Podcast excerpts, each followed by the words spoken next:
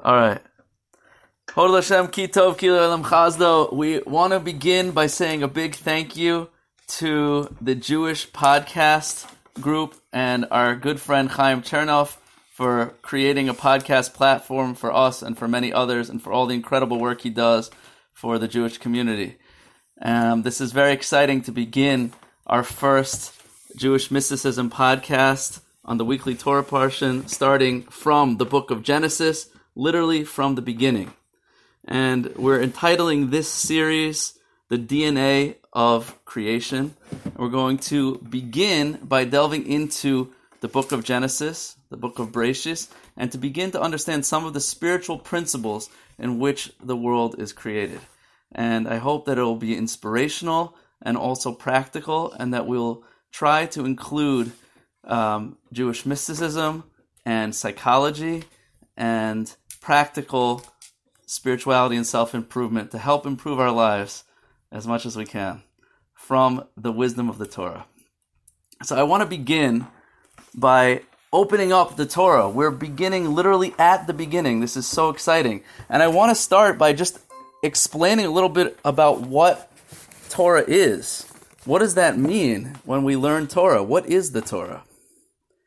So, the according to Kabbalah and the the uh, medieval Kabbalists and the commentators on the Torah, most specifically the Ramban, Nachmanides, in uh, twelfth century Spain, says that the entire Torah is really name of God. The entire Torah is the name of God. And if we go a little bit deeper, well, the Torah is a compilation of stories and laws. If you think about it, that's what the Torah is. It's stories about our ancestors, and it's laws about how to live according to the laws of the Torah, mitzvahs. But the reality is, is that the Torah is much, much deeper than that. Because as we said, the Ramban explains that the entire Torah is names of God, but even deeper than that, the entire Torah is the will of God. When we say that the Torah is names of God, what we mean is a name is a mode of expression and a mode of identification. I have many names, right? To you, I'm Rabbi G. To my family, I'm Tati, Dad. To my parents, I'm son, right? To my wife, I'm uh, dishwasher, right? No, and uh, I have many names depending on the roles that I play and the interactions that I have in the relationship. So when we say that the entire Torah is names of God, we mean that the entire Torah is means of identifying the, the intangible essence of infinity, of connecting and relating, to have a relationship with God. That's what we mean. When we say the entire Torah on a deeper level, even deeper than that, is the will of God.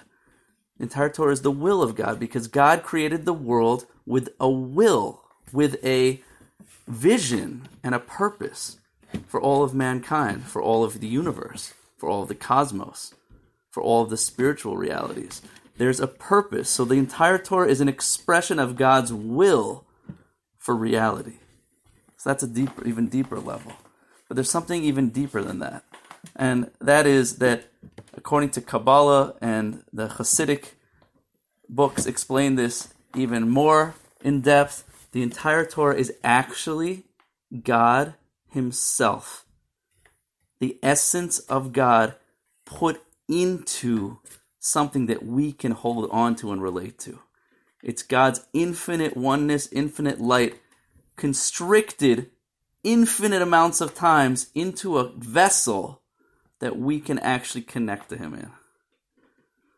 So, it's a very big deal that we're about to start the Torah from the beginning. And we hope that through some of our insights, we're going to be able to grasp a little bit about what it is, the will of God, what that means. The siyata d'Shemaya, with Hashem's help. And not only that, we'll begin to understand what it means, the names of God, the different roles and ways that God interacts in our own personal life and in human history, and ways that we can have a relationship with God in our own life, and ultimately that we can actually connect to God himself, so to speak. So that's our mission, and it's a very lofty mission, but ultimately it's the mission of the Jewish people, and that is what the Torah is all about. So let us begin, my friends, at the beginning. We're going to begin at the very beginning. We're going to begin on the first word of the Torah. And in fact, the Vilna Gaon, one of the great uh, Talmudic masters of Lithuania a few hundred years ago, said that you can learn out the entire Torah from the first sentence of the Torah. And not only that, the entire Torah and all of human history. But not only that, he said, you can actually learn the entire Torah from the first word of the first sentence of the entire of the Torah. And not only that, but you can learn the entire Torah from the first letter of the Torah. So that, my friends, is what we're going to do right now. So, does anyone know what the first word in the Torah is? Yeah, I, I know. Let's hear it. Bereshit. Bereshis. Bereshis. And it's a very puzzling word. It's often translated in English as in the beginning. In the beginning is not exactly right, but it's close enough, and we'll go with it for now. But in Hebrew, it's Bereshis. And the Talmud asks a question. The Talmud is bothered by the fact that the Torah starts with the letter Beis. What letter would you start the Torah with if you were God writing a book explaining your infinite wisdom, your infinite will, your giving yourself over to humanity? What letter would you start the Torah with?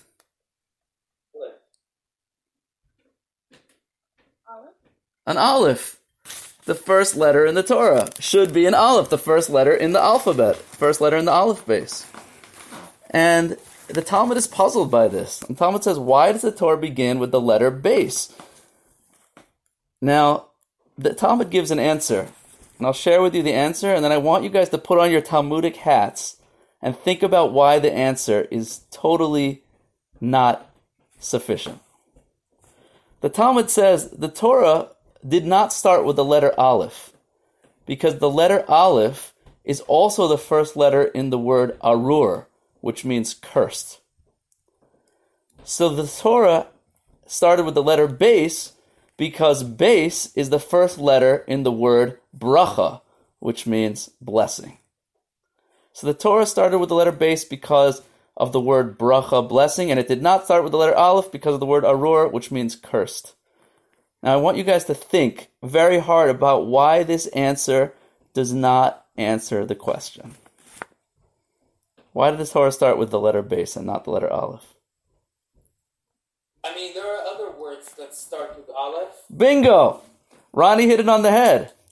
Because if you think about it, there are plenty of good words that start with the letter Aleph. I'll name a few. Emes, truth, ahava, love, emuna, faith, achdus, oneness.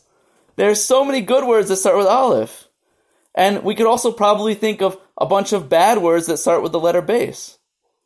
So says the Maharal of Prague, the great Kabbalist who lived approximately four hundred years ago. We led a trip to Prague that a few of you were on. Actually, most of you were on last winter, if you guys can remember, before the days of coronavirus. If you can remember such a thing. And we went to the we went to the Maharal's shul. We went to the Maharal synagogue in Prague, which is the oldest continuously used synagogue in the world. And the Maharal says an incredible insight, which actually we we discussed this insight when we were in his in the Maharal synagogue. The Maharal says as follows: that when the Talmud says that the word that the Torah starts with the letter Beis because the word bracha starts with the letter Beis, it didn't mean that just like we need it because of bracha. No, it meant that the reason the word bracha starts with Beis is the same reason that the Torah starts with Beis. So why does the word bracha start with Beis? So if you guys are familiar with a little bit of Kabbalah, you're all budding Kabbalists. So you might know there's something in Hebrew called gematria. Does anyone know what gematria is? Gematria is the study of the numerical value of the Hebrew letters. Every letter in the Hebrew alphabet is not only a letter, it's also a number. And it's a, it's actually the, the counting system in Hebrew is using letters. We count years in letters, right? We count dates in letters. So the letter Aleph has what numerical value? One. Letter Beis, two. And so on and so forth. So what does bracha mean? What is the meaning of the word blessing? When we want blessing in our life. Ah, so blessing means, simply put, increase. We want more. More health, more wealth, more children, more happiness, more love. When we say bracha, when we give someone a bracha, we're blessing that they should have increased goodness in their life. So the letter Beis actually means blessing. Why? Because the letter one is one, oneness, it's alone. The letter Beis means increase, more. It means doubling from one. So Beis, the letter Beis, is the first letter that represents increase. And the word bracha in Hebrew, every Hebrew word is made up of a root of three letters. It's called a shoresh. And if you understand the root of the word, you understand the essence of the word. And you'll see that in Hebrew, Hebrew is not like English or Russian or any other language for that reason, for that matter. The Hebrew is called the Holy Tongue, Lashon HaKodesh. The reason it's called the Holy Tongue is because every word in Hebrew has meaning. Every single word in Hebrew actually describes the thing that it's representing. The letters themselves, the numerical value, actually has intense meaning. It's not random. In English, a table is called a table, a chair is called a chair, but really it could have been reversed and it wouldn't have made a difference. But in Hebrew, a shulchan actually represents the spiritual essence of what a table is. And in fact, the Baal Tanya, one of the great Hasidic masters from Chabad, says that said that on his deathbed, he said all he saw was letters. He no longer saw a physical world, he just saw a code, a divine code. And some actually explain that the Torah itself is all, when we say the entire Torah is names of God, is all a code, a numerical code in some way for God. And there's actually a movie written about this uh, many, many years ago. It won the Sundance Film Festival. It was called Pi. And it was about a mathematician, happened to be a Jewish mathematician, who discovered a numerical code for God. And he was kidnapped by a Hasidic group. It's, it's a very interesting movie, but um, actually has a lot of Kabbalistic meaning in the movie. And I met a guy many, many years ago who was a mathematician who saw that movie and was incredibly inspired. And he started to plug in numerical codes into the Torah to try to crack the ultimate code of the Torah. He looked at the entire Torah as num as numbers. And he said he started to go into it and he discovered incredible things. And this guy actually wasn't Jewish and he ended up converting to Judaism. And I uh, I met him in Israel when he was starting his conversion process. And I saw him many years later. He was a Hasidic Jew. So uh, very interesting, um, very interesting story. So the Torah, the entire Torah is the name of God. And it's a numerical code. And we want to understand, so the word bracha is made up of a root of three letters. And those letters are Beis, Resh, and Kaf. And now let's understand the numerical value of each of those letters to understand the meaning of the word bracha. So the letter Beis, we already said, is the number two. The letter Kaf is the number twenty.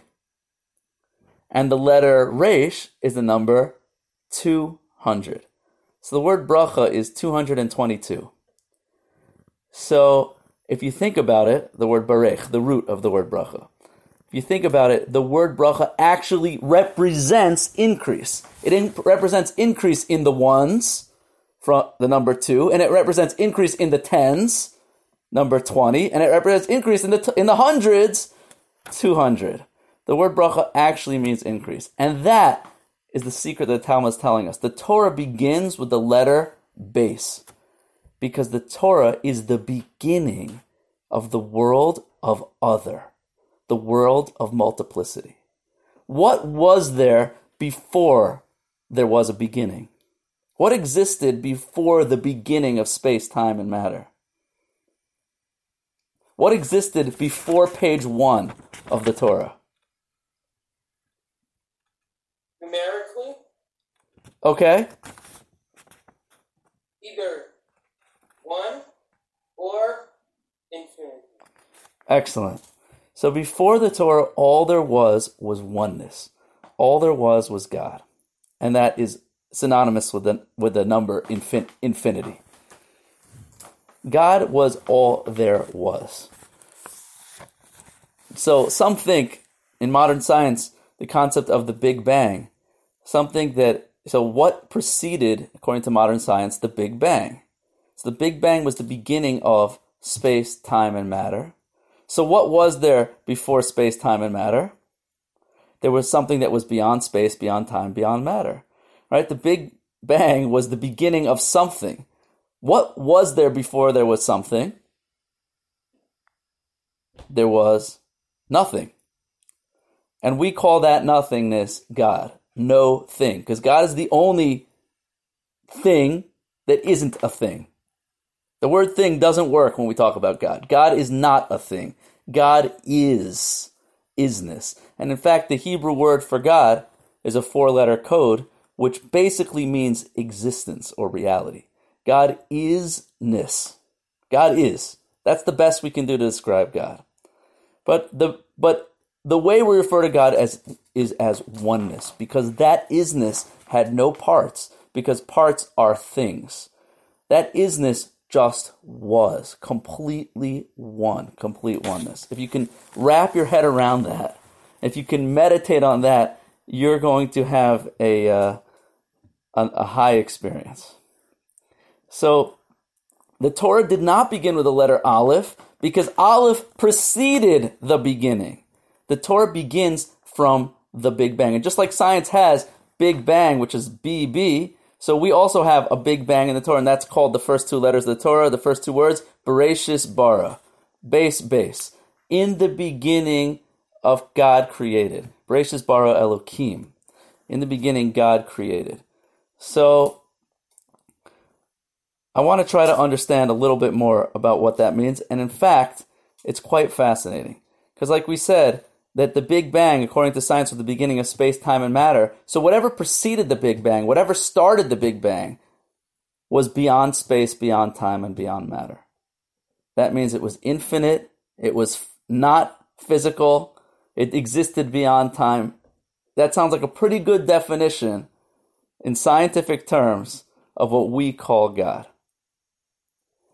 So, in fact, the Kabbalist, the Ramban, who we quoted earlier, describes the creation process as going from nothing to something. And the way he says that God did that was by creating a tiny little speck of matter. One tiny speck of matter that had no shape or form, that was hardly physical. And he says, and from that tiny speck, everything came out of. What does that sound like in scientific terms? Anyone? Sounds pretty darn close to the concept of the Big Bang. That from a speck the size of a mustard seed came all of existence, all of matter. So, I want to try to understand a little bit about why God created the world. And if we can begin to understand these first few words of the Torah, and we're going to talk a little bit about the creation of Adam.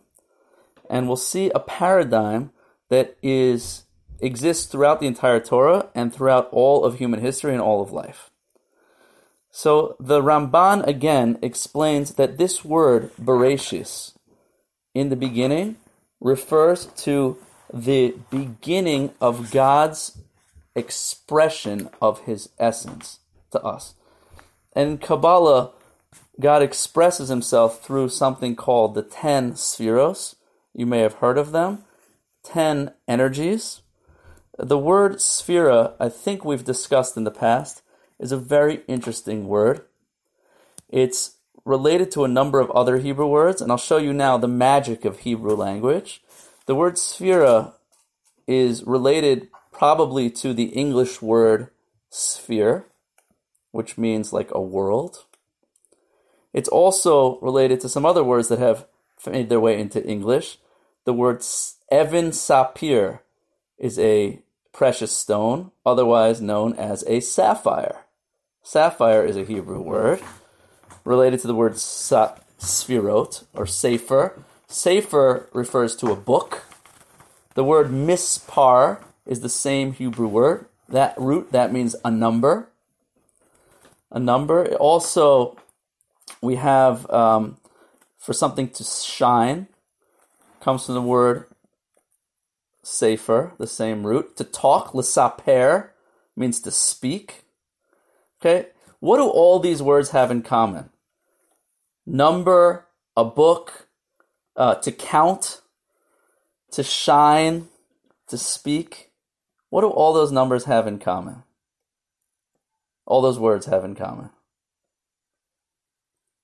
So, feel free to jump in. I don't mind if anyone wants to comment here and there. Just save questions for the end.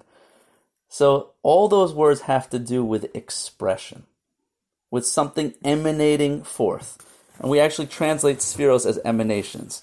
But there's something even deeper. There's one more word that's related to the root of sefer, or sphera, which is very different. And with that, we'll understand the deeper meaning of the word sphera. L'saper means to get a haircut in Hebrew, or to cut something. And that doesn't really fit. So I believe the the deeper meaning behind this root word is that in order to express anything, a number, do you know what a number does, or a word does, or or saying something to someone? It takes something that is intangible, something that's almost infinite. One, a thought that I'm having is completely inaccessible to you. And by putting it into words, what I'm doing is I'm cutting it down to size, to something that's tangible, to something that you can digest and relate to. That's what expression is all about, is taking something very big, the concept of a number, which is extremely abstract, and making it tangible, making cutting it down to size. And that's exactly what the spheros are in Kabbalah. They are means in which the infinite oneness of God put himself into a vessel that we can relate to him. And that's what those are referred to as the attributes of God. So when the Torah says that God loves, and that God gets angry, and that God speaks, those are all referring to different attributes and different expressions of God's oneness and an infinite essence brought down into reality that we can relate to it.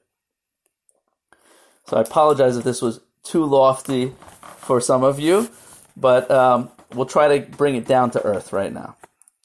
So the, the Ramban explains that the very first word of the Torah, that the Torah was created, the Talmud says, the Torah was created with ten. How did God create the world?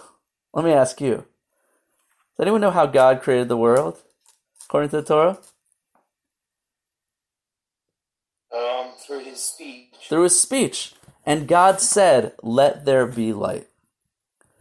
And, in fact, the um, one other amazing Talmudic reference uh, from the Zohar actually says that God looked.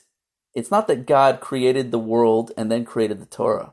On the contrary, the Zohar says God looked into the Torah and created the world. That the Torah is the blueprint, the D N A. We've entitled this this program, this this weekly class, the blueprint, the D N A of creation. That God looked into the Torah and used it as a guide with which to create the world. So God created the world using speech. And I might have shared with you that I was blown away. And I actually just started rereading a book on quantum physics that I've been reading for about eight years now. I haven't gotten through it yet. It's pretty dense. It's actually written for laymen, for people that don't have a scientific background, but it's still incredibly hard to read. And the chapter I just got up to is on string theory. So I don't know if you guys know the, the idea of superstrings is a theory which is is pretty has a lot of scientific uh, evidence behind it, that the smallest element of creation underneath atoms, underneath quarks, is something called strings. And do you know why they're called strings? Because they vibrate in various frequencies, like music. Literally, creation is made up of vibrations. And the Torah tells us clearly what those vibrations are. Those vibrations are the reverberations of God's speech. When we say that God speaks, what we mean is that he, the act, the process of speech is taking something that's hidden, that's inside my mind, and bringing it out into expression that you can connect to it. And that's exactly the idea that we're referring to. When God speaks, he's bringing himself out into revelation. So the Talmud says, the world was created with ten utterances, with ten sayings. But the Talmud points out a problem. The Talmud points out that there are really only nine times in the Torah that God says, let there be. And God said, let there be.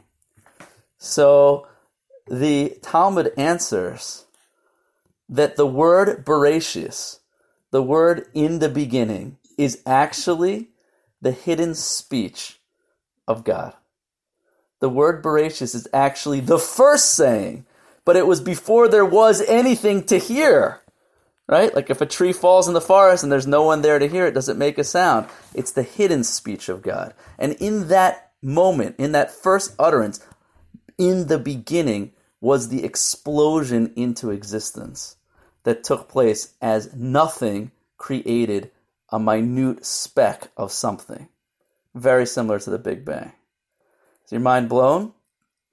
So Bereshis is the hidden speech of God. And the Ramban, the famous Kabbalist from Spain in the twelve hundreds, points out that the word Reshis, beginning, in the Torah, whenever we find something referring to the beginning, and there are a number of mitzvahs that have to do with the first, firstborn animal, firstborn son, first shearing of crop, first fruit, refers to the first emanation of God. The first of those sfirot, the first of those spiritual essences, which is more or less compared to the mind of God. That first spark of insight, the first flash of light, which is referred to by the Ramban as Chachma, which has is insight. Insight, spark of an idea. That if you ever have a spark of an idea, like a flash, like a light bulb above your head, which is just like in that split instant, you get the creative vision of the entire picture. So that's what happened in that instant. All of history, all of reality, all the laws of physics took place in a split second. And in fact, the Big Bang Theory supports that idea, that in a split millisecond after the Big Bang, all the laws of physics were created. In a split, in a millisecond.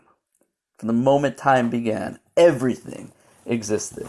And the Torah goes on to explain that in the six days of creation was a process of things going from potential into actuality as we go through the six days of creation. So now, moving right along.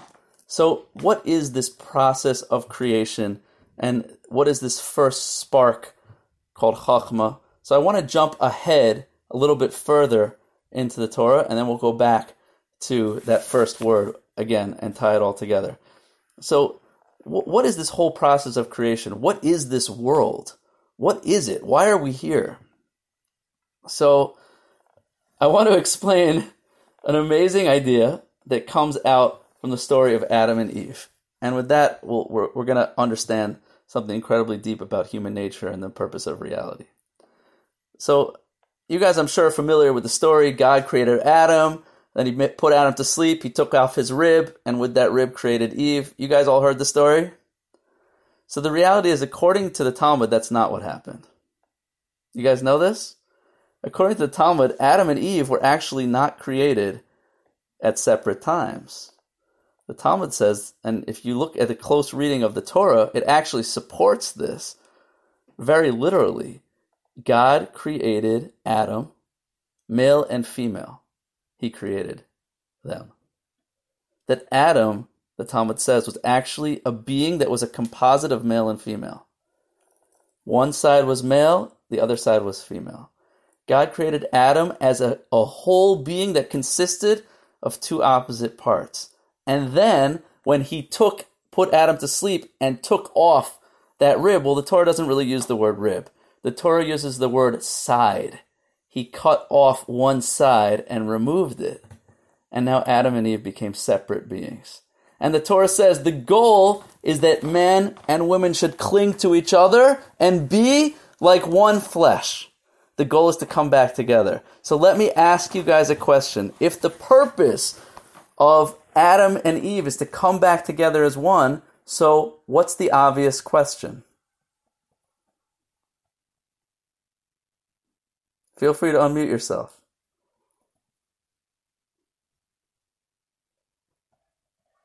Um, can I, is it possibly like, um, you know, people of different genders, you know, having, loving each other?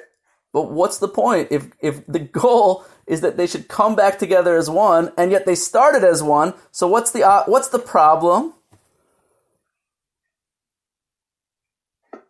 Why do they separate? What do we need the separation process? What do we need to go through this whole game? Why don't we just keep us as one? Let Adam and Eve be one from the beginning.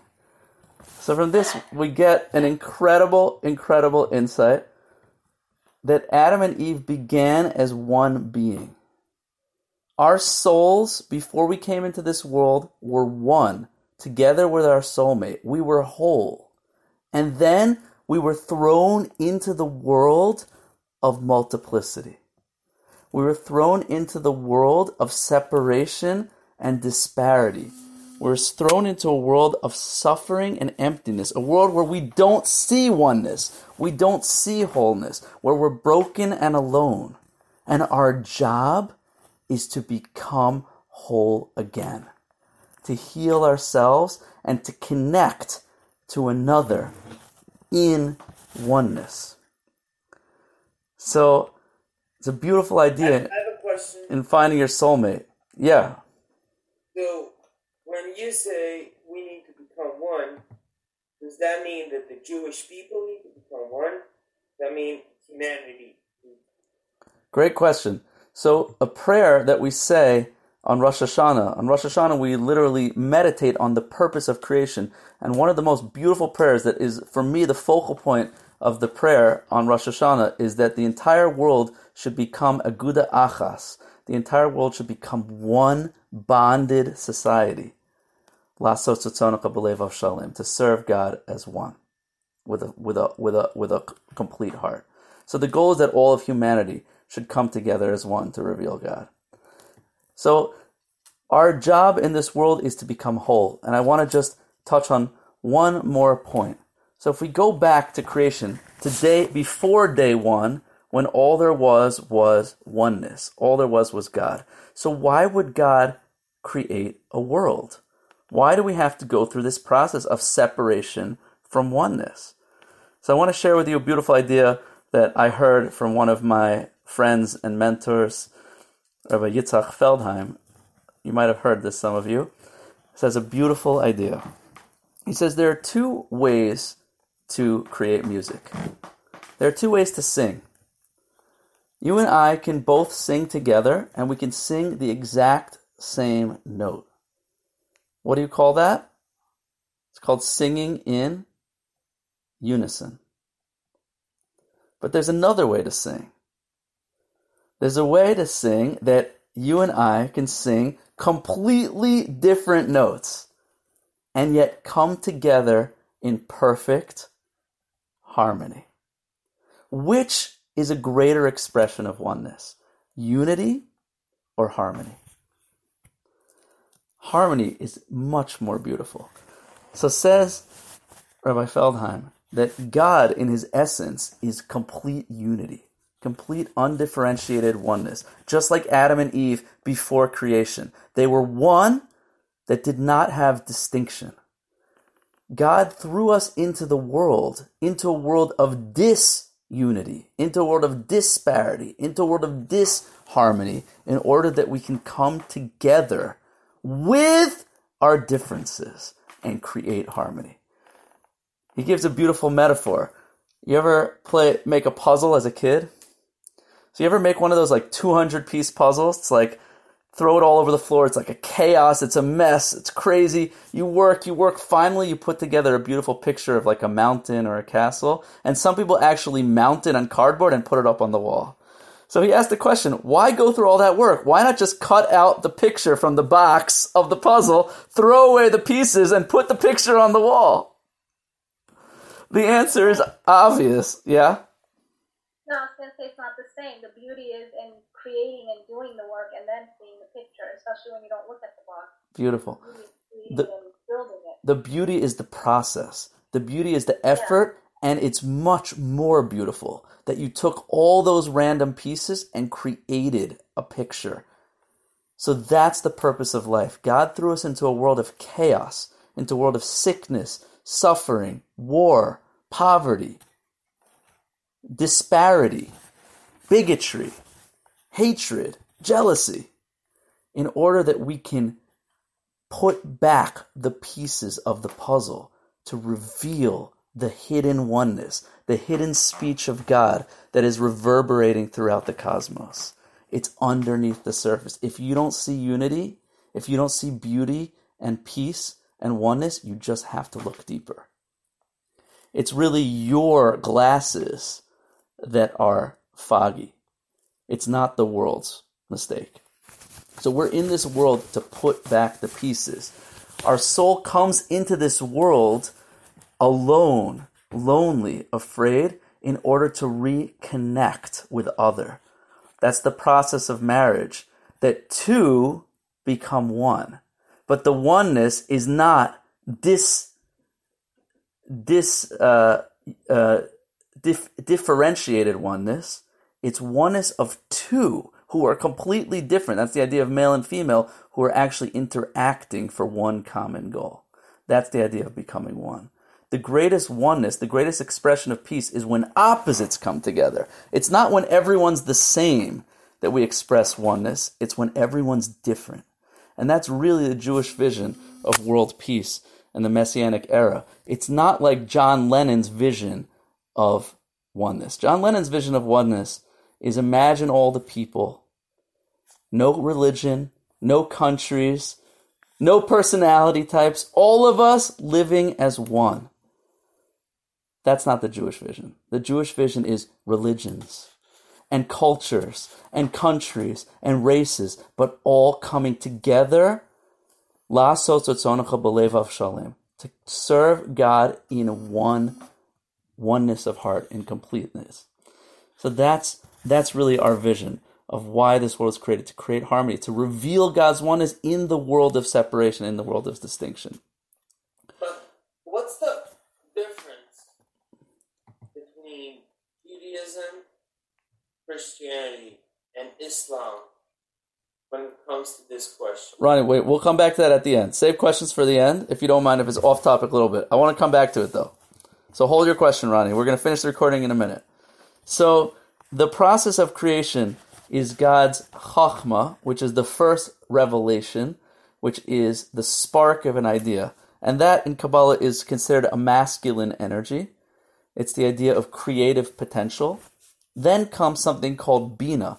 If you guys have ever heard of Chabad Hasidus, so Chabad Hasidus is actually an acronym. The word Chabad is actually an acronym for three spiritual emanations, three sfirot, the first three, which corresponds to the mind of God, which is Chachma, Bina, and Das. So Chachma is that first insight. Then comes the feminine, which is called Bina, which is related to the word Boneh, which means to build.